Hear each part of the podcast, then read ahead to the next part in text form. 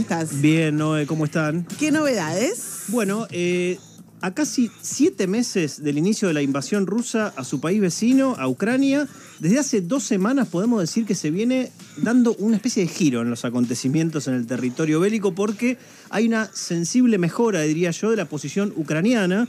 Esto se ve fundamentalmente desde el 5 de septiembre aproximadamente.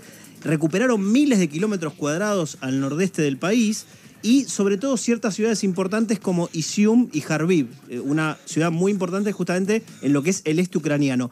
Esta contraofensiva bastante exitosa de Ucrania en su propio territorio generó que las tropas rusas se tuvieran que replegar bastante, esto fue sobre todo muy nítido a partir de la semana pasada, y además, obviamente, estuvo apalancada la contraofensiva ucraniana por lo que son el armamento que viene dando Estados Unidos y en menor medida Alemania. ¿no?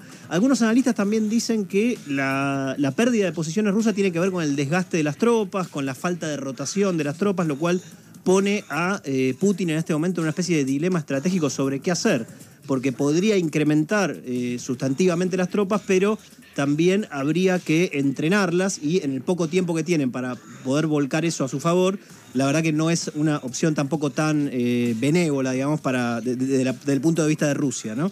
Ahora, lo que también denunció Ucrania fue torturas y asesinatos a mansalva en lo que es la zona que justamente quedó del repliegue ruso y que fue ocupada por las tropas ucranianas. Incluso Zelensky mismo, el presidente ucraniano, estuvo en Isium, en esta ciudad, en esta localidad que fue recuperada, Casi todos los cuerpos exhumados, eh, según las fuentes ucranianas, tenían señales de muerte violenta, prácticamente el 99%. Ya se, venía viendo esto, ¿no? Eso se había visto en Bucha. En Bucha. Justamente la respuesta rusa fue esto es mentira, dijo el eh, Dmitry Peskov, que es el vocero del Kremlin. Es el mismo guion que cuando ocurrió lo de Bucha. Bucha es una localidad que queda en las afueras de Kiev. Cuando tuvo que hacer ese repliegue, Rusia, que fue no tan importante como este, porque el territorio actual del cual se replegó Rusia es todavía mayor, que el de ese momento también había ocurrido lo mismo, la denuncia de crímenes de guerra. Hay algunos países como República Checa que están intentando impulsar algún tipo de acción vinculada a condenar a Rusia por crímenes de guerra. Bueno, esto seguramente va a quedar en la nada, pero a los efectos del relato en lo que es la guerra es muy importante. ¿Lo de Bucha se comprobó como real? O sea, Bueno, eh, están las informaciones en contrario. Yo pienso que tranquilamente puede haber pasado. Siempre en la guerra hay este tipo de acciones que se consideran excesos en el sentido de estar por fuera de las reglas de la guerra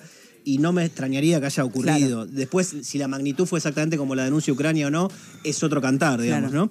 Ahora, justamente el viernes se decidió que Zelensky va a poder hablar en lo que es la asamblea anual de Naciones Unidas que va a empezar mañana a distancia, cosa que no suele ocurrir, de hecho no ocurre. La, votaron abrumadoramente los países para que esto ocurra. Eh, va a comenzar mañana, como decíamos, y eh, en ese marco, bueno, va a haber también, eh, va a ser una especie de caja de resonancia, como siempre ocurre en la Asamblea Anual de la ONU, sobre qué es lo que está ocurriendo, entre otras cosas, con este conflicto. ¿no?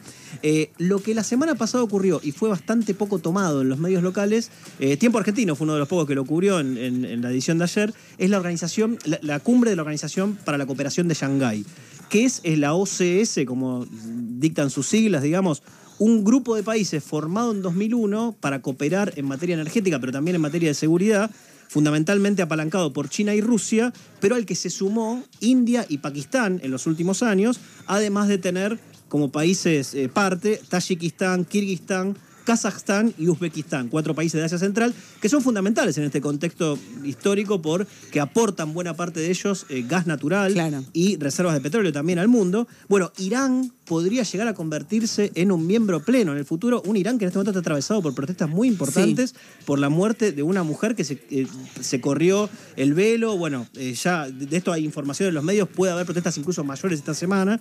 Digo esto porque es importante también ver cómo se van fracturando los bloques, porque lo que fue la Organización para la Cooperación de Shanghái, la cumbre que tuvo lugar el jueves pasado, dejó como resultado unos países que mostraron que se van generando bloques, pero a la vez una India que se opuso, por ejemplo, a dar el visto bueno a la iniciativa de la franja y la ruta de, China, ¿no? O sea, India no firmó esa parte del comunicado, pero a la vez sigue manteniéndose en organismos donde coopera con eh, China y Rusia. De hecho, no condenó India en la ONU a Rusia por haber invadido Ucrania, digamos. se mantuvo se abstuvo en realidad y además India y Rusia tienen una cooperación en armas muy importante. Esto es lo que también explica que justamente no lo Esa haya abstención, hecho. claro. Esa abstención, exactamente. Ahora, en este contexto también Taiwán pasa a ser otro elemento de conflicto, ya lo es en realidad, pero lo que ocurrió ayer es que en una entrevista televisiva Biden volvió a decir, al igual que en mayo en Japón lo había dicho, que estaría dispuesto a defender a Taiwán ante un eventual ataque chino.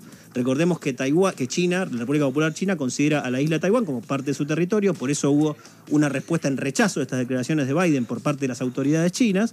O sea Y- que cuando Nancy Sí. Pelosi viajó a Taiwán que decían eh, eh, no tienen el respaldo de Biden, sí, tenía el respaldo de Biden, claramente. Parcialmente, porque Biden llegó a decir en una entrevista que él no aconsejaba ese viaje o que no le parecía bien. Recordemos que eh, Pelosi es la presidenta de la Cámara de Representantes de esta- en Estados Unidos, de lo que sería la Cámara de Diputados Nuestra acá. Cecilia Moró. Nuestra Cecilia Moró, exactamente. Y en ese sentido, el Poder Ejecutivo y Legislativo, en principio, están, bueno, están separados formalmente, pero también real.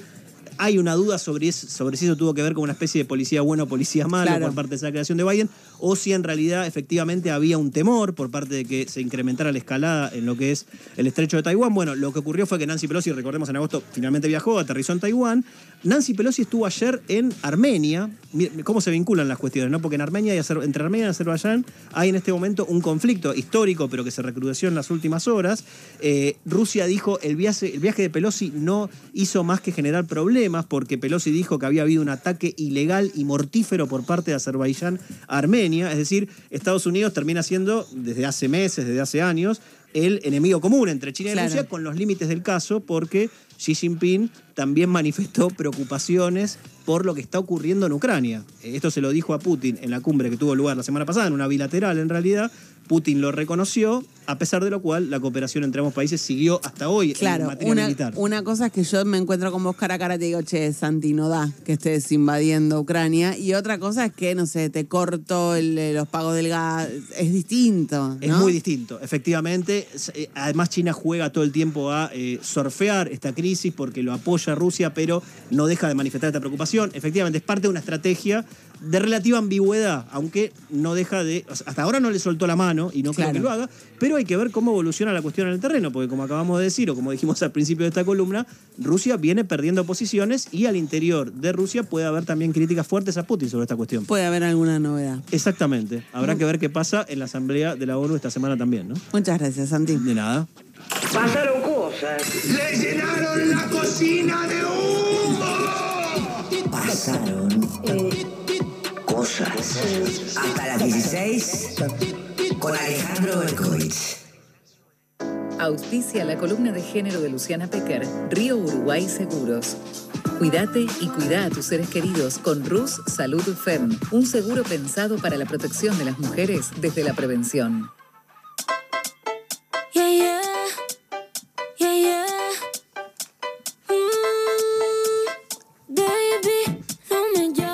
Pasaron cosas bailando. ¿Qué es esto, Luciana Pécaro? Bienvenida, buenas tardes.